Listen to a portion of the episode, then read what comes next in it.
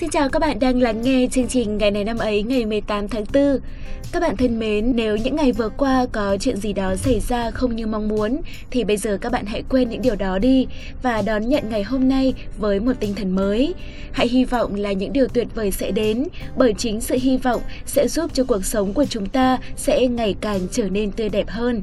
Ngay bây giờ sẽ là phần nội dung của ngày hôm nay. Hãy cùng lắng nghe và suy ngẫm đôi chút về những điều mà chúng mình chia sẻ nhé. Và cũng đừng quên nán lại tới cuối chương trình để cùng tìm hiểu xem ngày hôm nay của những năm về trước đã có những sự kiện quan trọng nào xảy ra.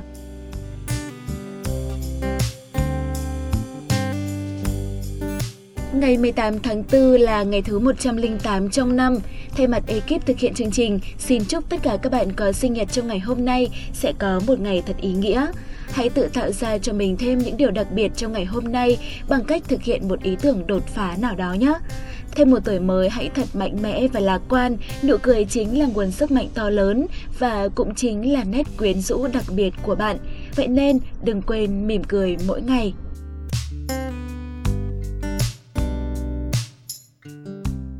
Và bây giờ sẽ là phần mà mình tin chắc là được rất nhiều các bạn thính giả chờ đợi trong mỗi chương trình. Đã đến lúc chúng ta cùng xem câu danh ngôn được chọn ngày hôm nay là gì rồi.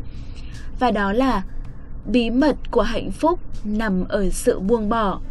Hãy cùng lắng nghe một mẩu chuyện ngay sau đây để hiểu rõ hơn về điều này nhé.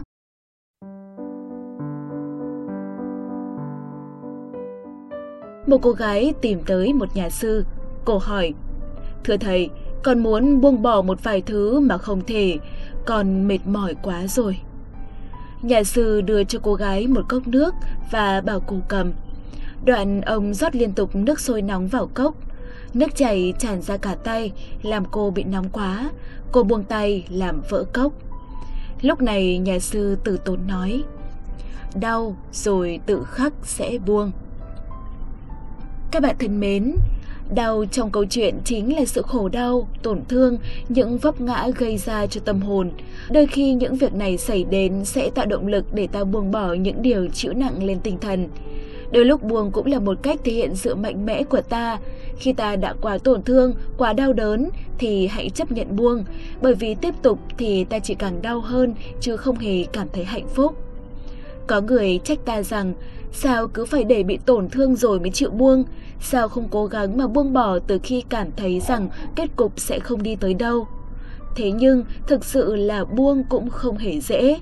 Chịu tổn thương rồi mới buông có lẽ sẽ khiến ta cảm thấy rằng việc buông ra là một quyết định nhất định phải thực hiện, khiến ta có động lực để làm điều đó. Ta không thể nào để cho bản thân mình cứ bị tổn thương mãi được. Mặc dù buông rồi có đau một chút, nhưng sau đó mọi thứ sẽ ổn.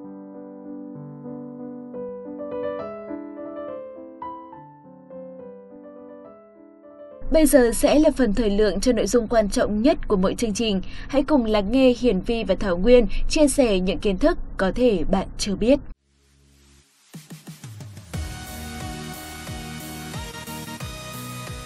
Các bạn đang nghe chuyên mục Ngày này năm ấy. Như thường lệ thì Thảo Nguyên và Hiển Vi hân hạnh được đồng hành cùng các bạn.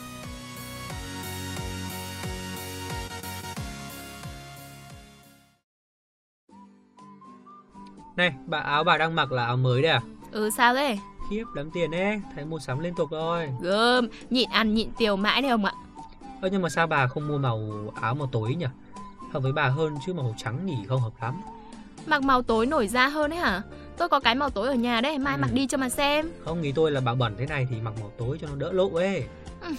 Vở cũ soạn lại hả? Ờ, ấy thế mà vẫn có người bị lừa mới hay chứ. Cái này gọi là gợi ông đập lưng ông ấy. Ok, tôi ổn, ừ. cứ chờ đấy. Chờ chứ, trong thời gian chờ thì mình bắt đầu chương trình thôi các bạn nhỉ. À, các bạn thân mến, hôm nay không có những sự kiện tại Việt Nam nên chúng ta sẽ đến ngay với những sự kiện trên thế giới.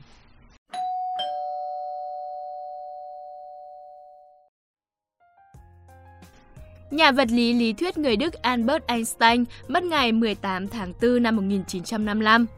Khi bước vào sự nghiệp của mình, Einstein đã nhận ra cơ học Newton không còn có thể thống nhất các định luật của cơ học cổ điển với các định luật của trường điện từ. Từ đó, ông phát triển thuyết tương đối đặc biệt với các bài báo đăng trong năm 1905. Tuy nhiên, ông nhận thấy nguyên lý tương đối có thể mở rộng cho cả trường hấp dẫn, và điều này dẫn đến sự ra đời của lý thuyết về hấp dẫn trong năm 1916. Năm ông xuất bản một bài báo về thuyết tương đối tổng quát. Năm 1917, Einstein sử dụng thuyết tương đối tổng quát để miêu tả mô hình cấu trúc của toàn thể vũ trụ. Einstein đã công bố hơn 300 bài báo khoa học và hơn 150 bài viết khác về những chủ đề khác nhau. Ông cũng nhận được nhiều bằng tiến sĩ danh dự trong khoa học, y học và triết học từ nhiều cơ sở giáo dục đại học ở châu Âu và Bắc Mỹ. Ông được tạp chí Time gọi là con người của thế kỷ. Những thành tựu tri thức lớn lao của ông đã khiến tên gọi Einstein trở nên đồng nghĩa với từ thiên tài. Tiếp theo chương trình, chúng ta sẽ cùng đến với một thông tin về giải trí.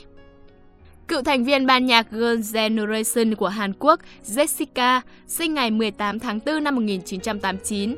Jessica là thành viên đầu tiên ký hợp đồng với SM Entertainment vào năm 2000. Vào năm 2007, cô được lựa chọn để trở thành thành viên của nhóm nhạc Girl Generation. Nhóm nhạc gồm 9 thành viên, ra mắt vào ngày 5 tháng 8 năm 2007. Ngày 30 tháng 9 năm 2014, Jessica thông báo trên trang Weibo của mình rằng cô bị buộc rời khỏi nhóm. SM Entertainment sau đó xác nhận rằng Jessica sẽ không còn là thành viên của Girl Generation nữa do những xung đột liên tục giữa lịch trình của nhóm với lịch trình của Jessica. Bài hát cuối cùng của Jessica với Girl Generation là Divine được phát hành trong phiên bản phát hành lại của album tuyển tập hit tiếng Nhật đầu tiên của họ, The Best. Tháng 8 năm 2014, Jessica ra mắt thương hiệu thời trang riêng Blend Eclair, được mô tả là một nhãn hiệu với những sản phẩm kết hợp hiện đại và cổ điển cùng với những chi tiết thú vị được lấy cảm hứng từ gu thời trang của riêng Jessica. Thông tin vừa rồi cũng đã kết thúc ngày này năm mấy hôm nay. Xin cảm ơn các bạn đã chú ý lắng nghe. Xin chào và hẹn gặp lại.